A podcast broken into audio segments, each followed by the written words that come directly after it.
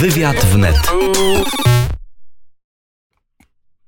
Piątek, w którym kończy się pierwsza kampania wyborcza przed pierwszą turą wyborów prezydenckich. Nie mogło zabraknąć Poranku WNET profesora Andrzeja Nowaka, który jest przy telefonie. Dzień dobry, panie profesorze. Dzień dobry, witam serdecznie. To najpierw powiedzmy, o co w czasie tej kampanii wyborczej toczy się walka? No cóż, tak jak z jednej strony w każdej kampanii w demokratycznym systemie o zwycięstwo, którego efektem będzie w tym przypadku fotel prezydenta. Kontynuacja tego, co robi Andrzej Duda jako prezydent związany z obozem szeroko rozumianej prawicy patriotycznej, lub istotna zmiana, bo dodanie do trzeciej osoby w państwie, jak uwielbiał sobie mówić marszałek Grodzki, pierwszej osoby w państwie, czyli urzędu prezydenta dla obozu, który za cel jedyny właściwie programowy postawił sobie zniszczenie nie tylko władzy Prawa i Sprawiedliwości, ale programu, który Prawo i Sprawiedliwość reprezentuje, a więc obrony i wzmacniania polskiego miejsca, polskiej siły gospodarczej, politycznej we współczesnym świecie, no to ta zmiana będzie rzeczywiście duża, będzie istotna i może skutkować po prostu erozją zupełną władzy Prawa i Sprawiedliwości uzyskanej 5 lat temu. To ja panu zacytuję gazetę, którą pewno niecodziennie pan czyta, czyli Gazetę Wyborczą, tekst Jarosława Kurskiego. Głosujmy na demokratę. Polska niewiele dziś znaczy na arenie międzynarodowej. Ma sąsiadów, ale nie przyjaciół. Z USA zamiast partnerskiego sojuszu łączy ją wasalna relacja handlowa. Z piątego kraju Unii Europejskiej zjechaliśmy na peryferia, nie przestrzega reguł wspólnoty, stoi w drzwiach wyjściowych, no bo przecież Unia to baju, baju dla frajerów. To jest fragment komentarza czytelnicy Gazety Wyborczej. Pewno się z takim komentarzem zgadzają, a pan profesor co o takim komentarzu sądzi? Myślę, że to jest dość łagodny komentarz, do którego właściwie zdążyłem się przyzwyczaić, podobnie jak z innej strony przyzwyczaili się właśnie do niego czytelnicy Gazety Wyborczej, czy widzowie TVN-u, czy ci, którzy korzystają z obrazu świata, jaki tworzy najbardziej wpływowy portal Onet, czy czytelnicy którejkolwiek z gazet lokalnych w Polsce należących do jednej sieci niemieckiej właścicieli w komplecie, wszystkie te gazety, jak wiadomo. I tak można by wymieniać, prawda, te wzmacniacze jednego komunikatu, który przybierał w ciągu ostatnich kilkunastu lat właściwie, nie przecież tylko w ostatnich kilkunastu dniach, ale kilkunastu latach, no tak groteskowe formy jak stałe porównywanie Jarosława Kaczyńskiego do Adolfa Hitlera, rządów Prawa i Sprawiedliwości do faszystów, a więc zdolność, powiedziałbym, kreowania rzeczywistości jest tutaj mało ograniczona albo w ogóle nieograniczona. W ostatnim czasie zwracały moją uwagę takie oto, powiedziałbym, proroctwa wygłaszane przez sędziwego publicystę, taki ważny autorytet właśnie dla tamtego środowiska, który mówił o zamachu stanu, który PiS przeprowadzi, jeśli tylko okaże się, że Andrzej Duda nie ma pewności zwycięstwa. Ktoś mówił o wprowadzeniu stanu wojennego pod pozorem, znaczy nie ktoś, tylko bardzo też wpływowy publicysta i drukowany również w zachodnich najważniejszych czasopismach, które pisują o Polsce jako głos niezależnego obywatela z Polski, publikuje informacje, czy raczej proroctwo, zgodnie z którym koronawirus może stać się tutaj środkiem do wprowadzenia jakiegoś stanu nadzwyczajnego w Polsce, jeśli tylko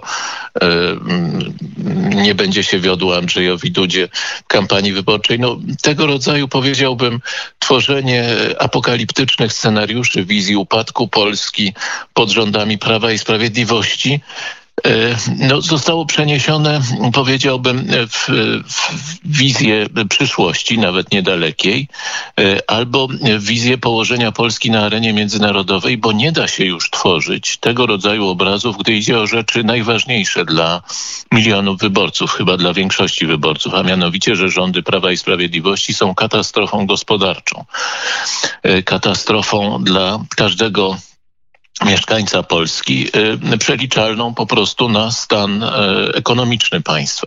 To był główny, przypomnę, 5 lat temu argument w wyborach, kiedy ważyły się losy, czy to Bronisław Komorowski, czy Andrzej Duda będzie prezydentem. Mówiono o tym, iż Polacy powinni łapać się za portfele, bo za chwilę te portfele zostaną błyskawicznie opróżnione przez nieudolną i złodziejską szajkę faszystów z Prawa i Sprawiedliwości. No, ten argument upadł, on nie da się powtarzać. Oczywiście w pewnym sensie koronawirus tutaj troszkę pomógł tej właśnie narracji, tej opowieści, no bo naturalnie koronawirus pogorszył sytuację gospodarczą wszystkich krajów na świecie, w tym Polski. To, że akurat w Polsce no, to pogorszenie jest po prostu najmniejsze ze wszystkich rozwiniętych krajów świata, nie przeszkadza mimo to, przynajmniej całkowicie nie przeszkadza w jakiejś próbie no, odtwarzania tej narracji, że jednak pod rządami PiS-u źle się dzieje tak zwanym zwykłym ludziom,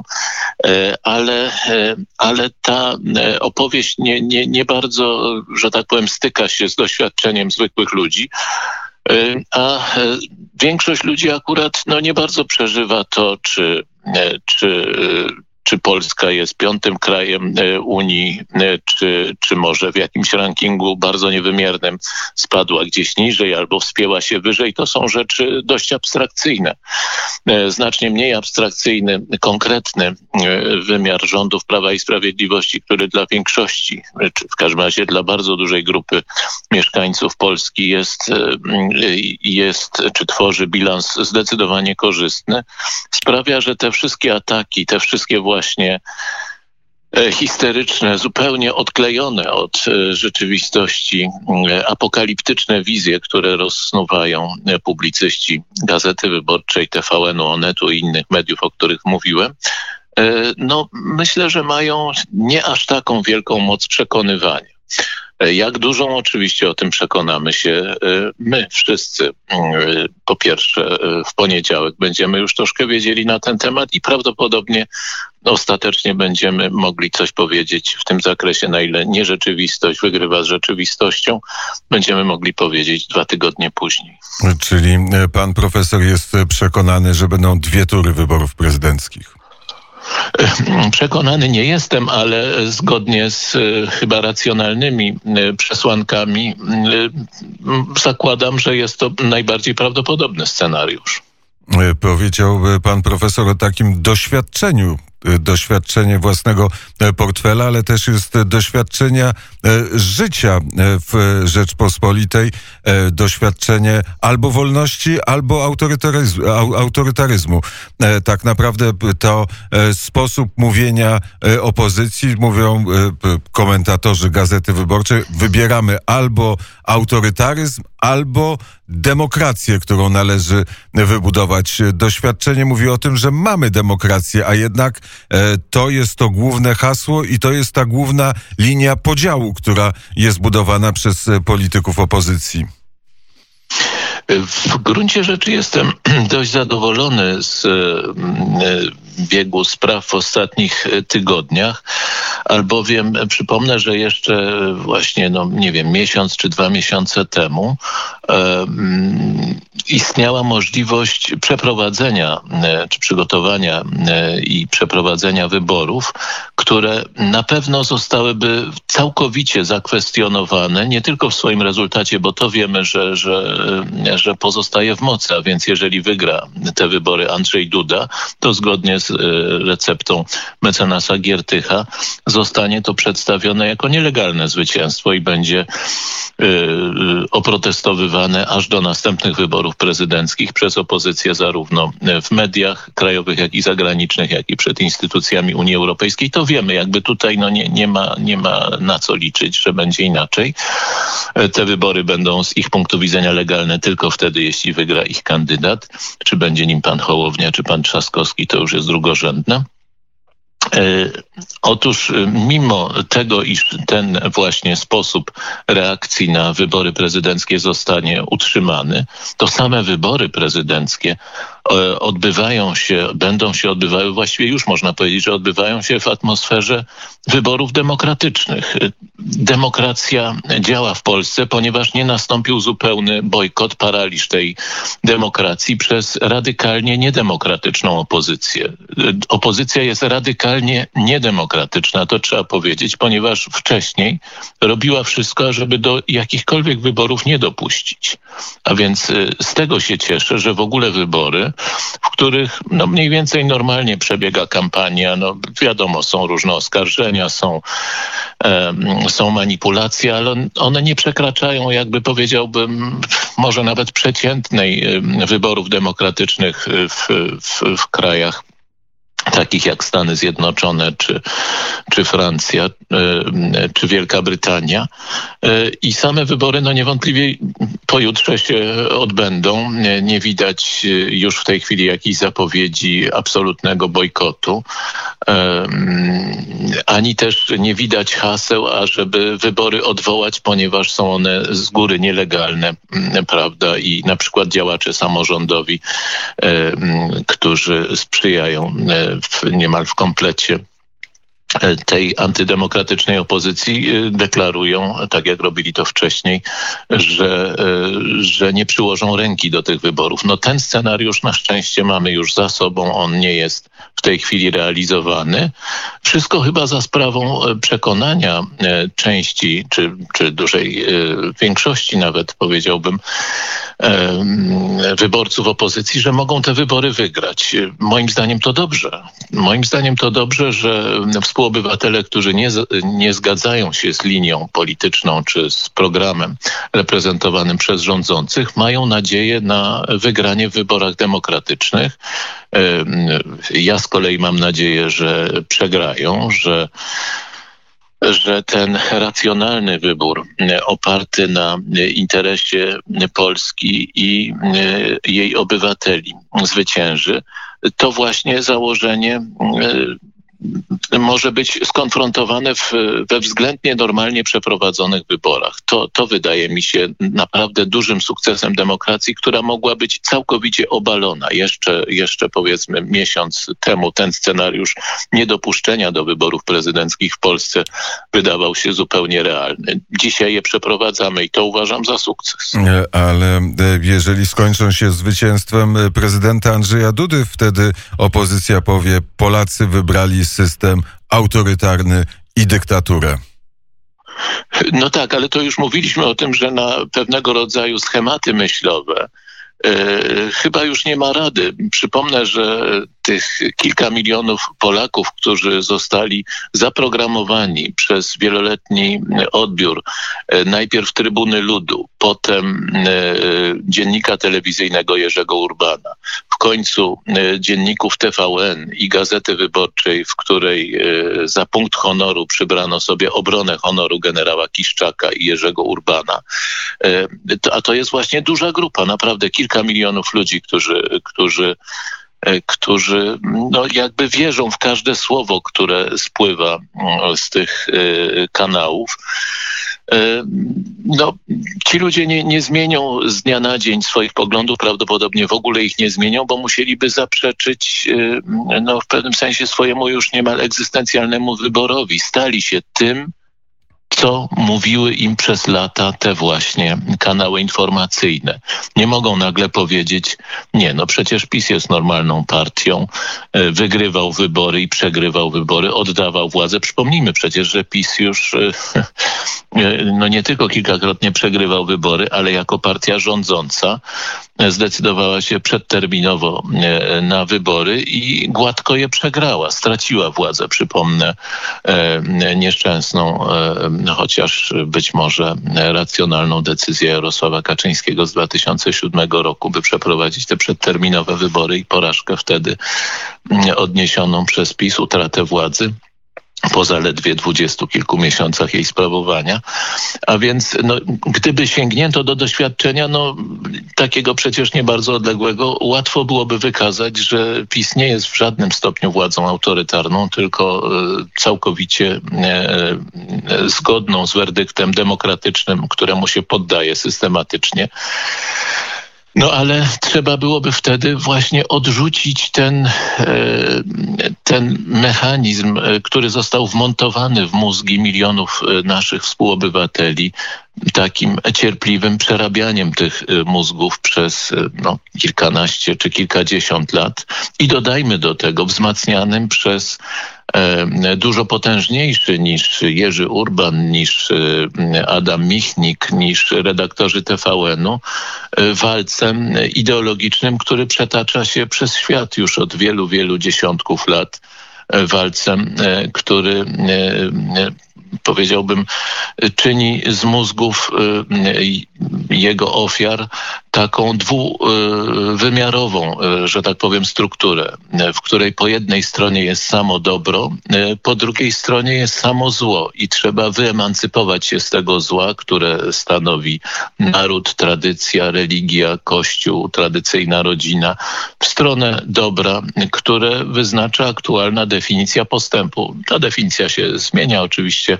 W ciągu lat 100 lat temu chodziło o postęp, którego nosicielem będzie klasa robotnicza. Dzisiaj ten postęp polega na emancypacji mniejszości seksualnych, swoiście rozumianej oczywiście emancypacji, ale sama idea się nie zmienia i ta idea rzeczywiście idzie przez najbardziej wpływowe ośrodki autorytetów akademickich, bo opanowała przecież właściwie społeczne nauki i humanistyczne na niemal wszystkich najważniejszych uniwersytetach w świecie zachodnim. U nas też ten proces bardzo szybko postępuje.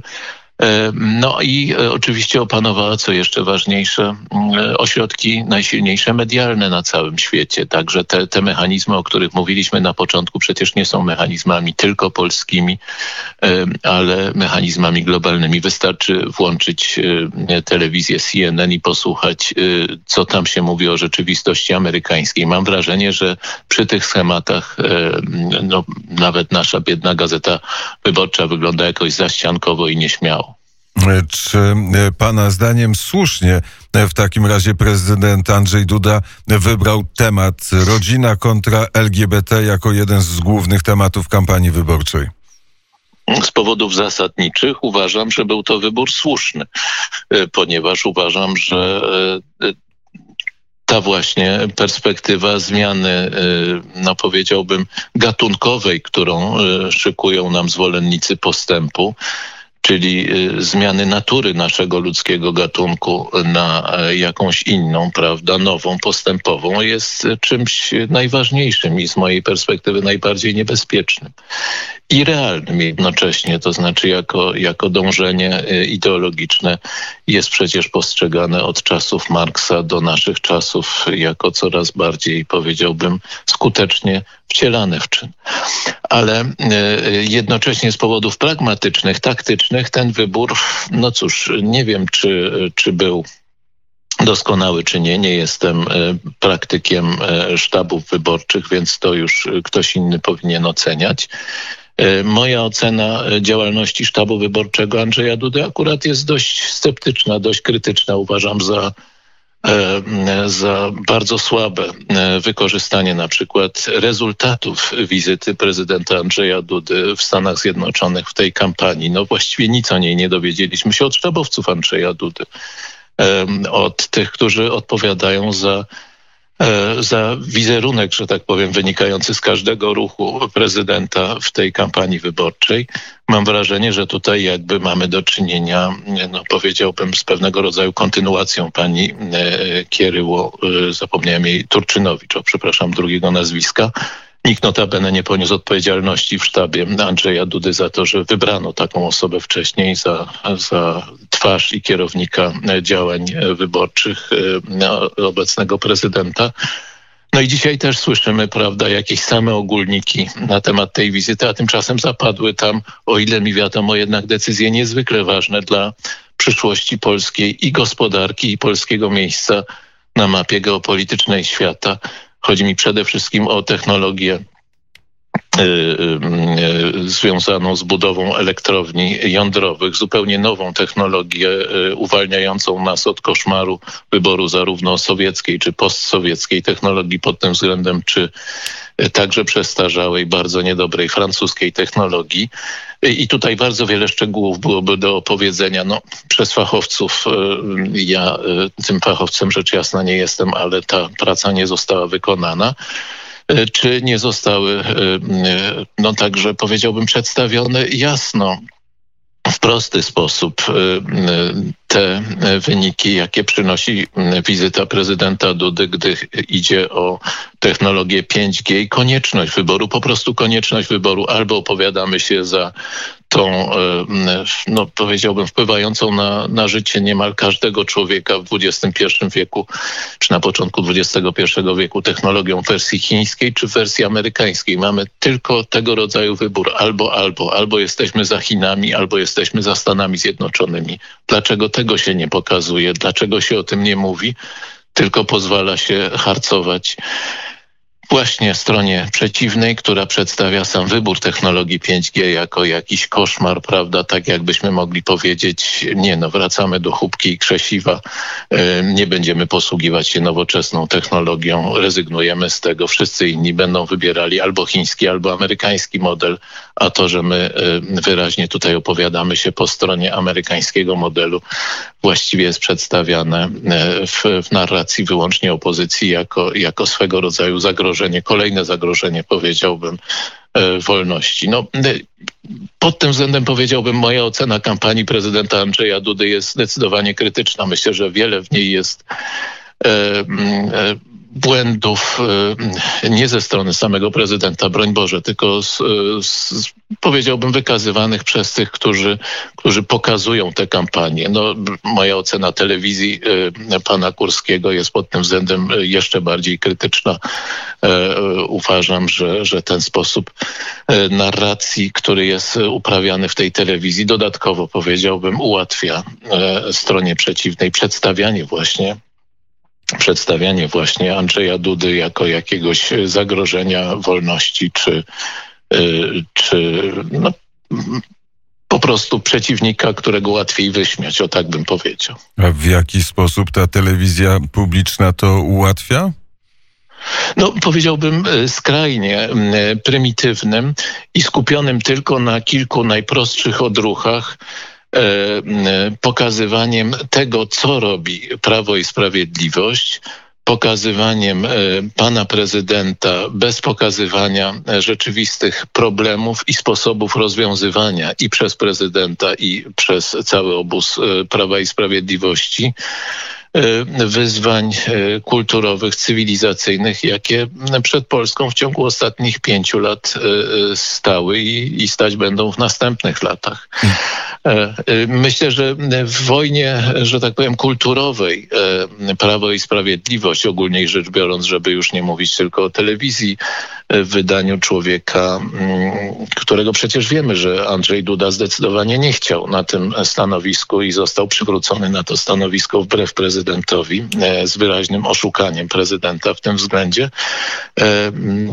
Dużo szerszy, dużo ważniejszy problem, powiedziałbym, zasadniczego niezrozumienia problemów kulturowych i tej potrzeby, powiedziałbym, umocnienia naszego głosu w sporze o kulturę Europy, w sporze o przyszłość świata, która rozstrzyga się nie tylko przez 5G i nie tylko przez elektrownie nuklearne, ale właśnie przez wizję rodziny, tradycji, przez wizję obecności religii w życiu Europy. Te kwestie są, no powiedziałbym, bardzo słabo rozwiązywane przez PiS. Małe znaczenie się do nich przywiązuje. No, podobnie jak nie szuka się kanałów informacji, które by wzmacniały, powiedziałbym, możliwość dotarcia z takim komunikatem odmiennym od owego komunikatu, jaki wydobywa się spod walca medialnego neomarksistów dominującego i w świecie, i w Polsce. No, zaniedbano tutaj wiele możliwości, przypomnę los pewnej dużej rozgłośni czy sieci radiowej, która trafiła ostatecznie do Agory, drugiego co do wielkości portalu informacyjnego w Polsce, który też mógł stać się, powiedziałbym, przynajmniej narzędziem nie agresywnej propagandy właśnie takiej neomarksistowsko-antypisowskiej. No ale cóż, to jakoś nikogo nie obchodzi. Wystarczą te wiadomości telewizyjne, które docierają do przekonanych i niestety nie poszerzają wpływu czy komunikatu o rzeczywistości na co najmniej kilka milionów Polaków, których można byłoby jeszcze do rzeczywistości przywrócić.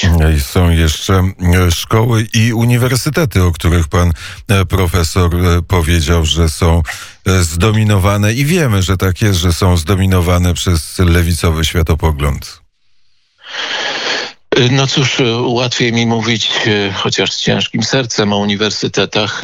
Łatwiej po prostu dlatego, że akurat jestem z tym środowiskiem związany i widzę tutaj, jak ten terror politycznej poprawności w naukach społecznych i humanistycznych zaczyna paraliżować swobodę życia umysłowego, nakładając się jeszcze w dodatku na podział polityczny, o którym mówiliśmy wcześniej, powoduje takie groteskowe zupełnie zjawiska, jak z jednej strony protesty jakichś prawników z Uniwersytetu Jagiellońskiego przeciwko będącego, powiedziałbym, oczywistym powodem do dumy dla Uniwersytetu Jagiellońskiego i dla środowiska prawnika faktu, że jego absolwent jest doktor, jest prezydentem Rzeczpospolitej wybranym w demokratycznych wyborach i prawdopodobnie będzie wybrany po raz drugi też w tych demokratycznych wyborach.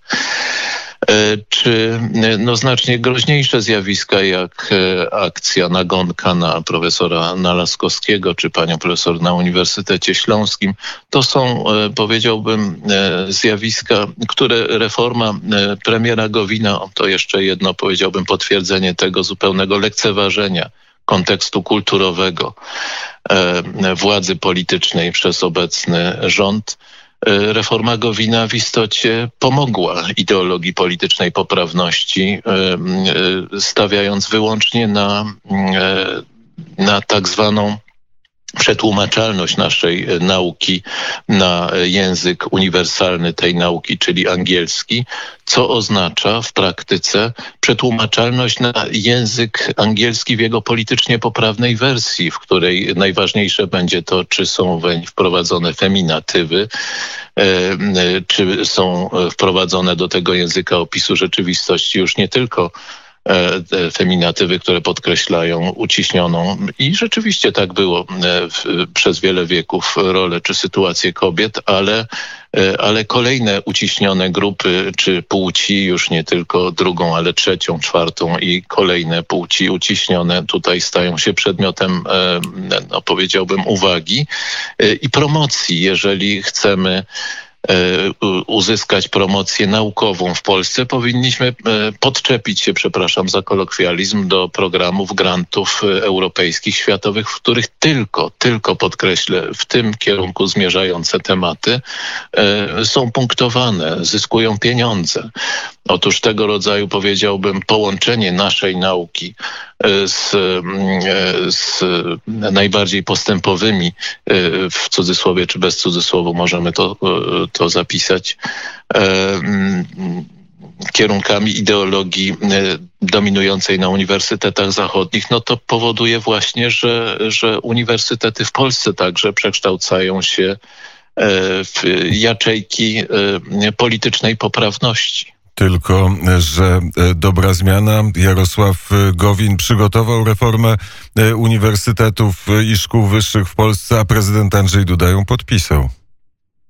Tak, wiem, to był, uważam, duży błąd, ale musiałby tutaj prezydent Duda rzeczywiście skonfrontować się z bardzo twardym stanowiskiem całego swojego zaplecza politycznego, mam na myśli reprezentację parlamentarną, gdzie jasno sprawę postawił prezes Kaczyński. Rozumiem jego kalkulację polityczną, ale uważam, że bilans tej kalkulacji nie wypadł dobrze.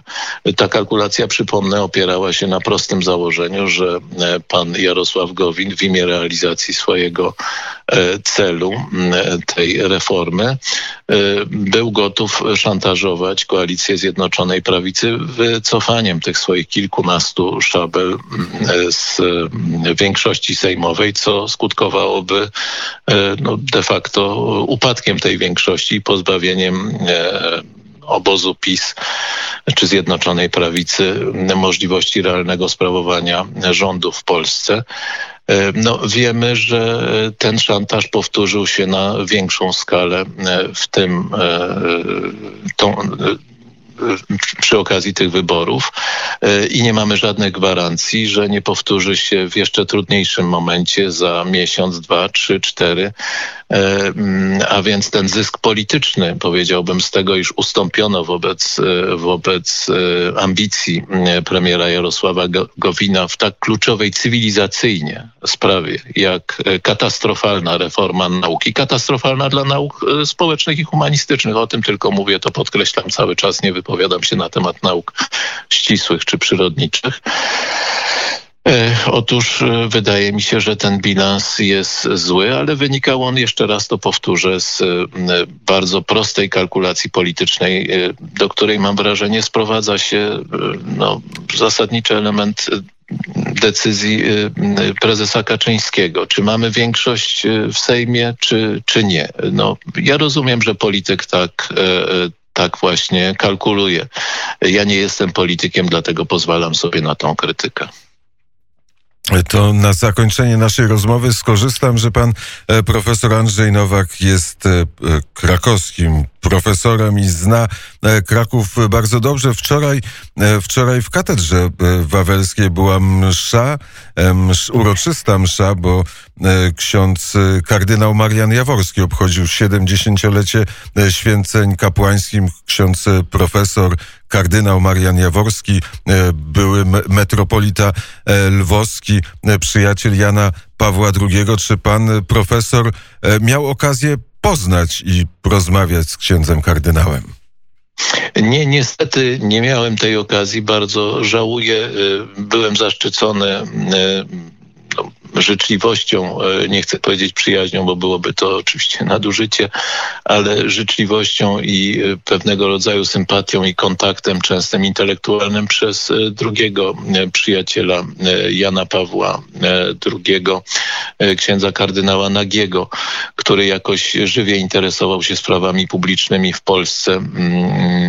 Kardynał Jaworski, ze względu oczywiście także na swoje uplasowanie w metropolii lwowskiej przez lata po 90 roku, jakby od tych spraw Polski był nieco bardziej odsunięty i być może to sprawiło, że nie miałem okazji do tak zaszczytnego dla mnie kontaktu.